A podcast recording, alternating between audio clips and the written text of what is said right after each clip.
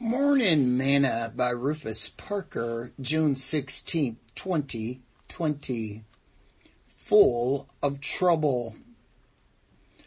O Lord God of my salvation, I have cried day and night before thee.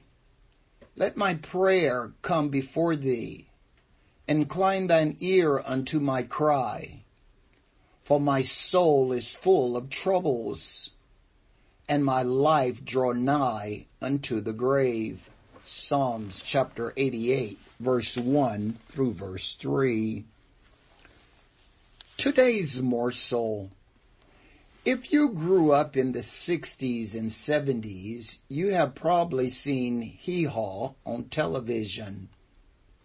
One of the songs they sang was Gloom, Despair, and Agony on Me. And I always got a laugh out of the verse that says, if it wasn't for bad luck, I'd have no luck at all. Oh, gloom, despair, and agony on me.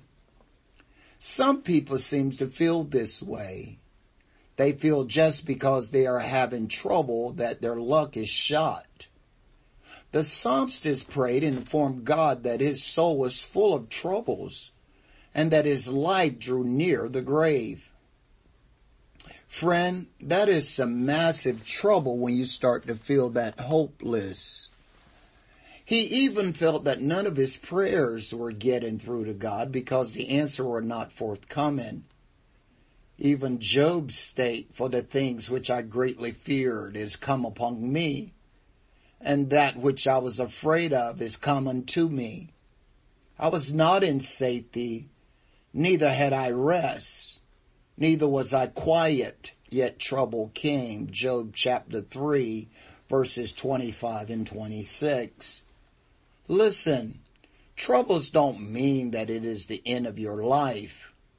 They just might be God's way of redirecting your steps back onto the right path that you may have strayed from. Let me encourage you. The key to dealing with trouble is that letter found in the middle of the word trouble. You. Yes, you are the answer. Isn't it amazing that you cannot have trouble without you? Sing this song with me today. Trials dark on every hand, and we cannot understand all the way that God will lead us to that blessed promised land.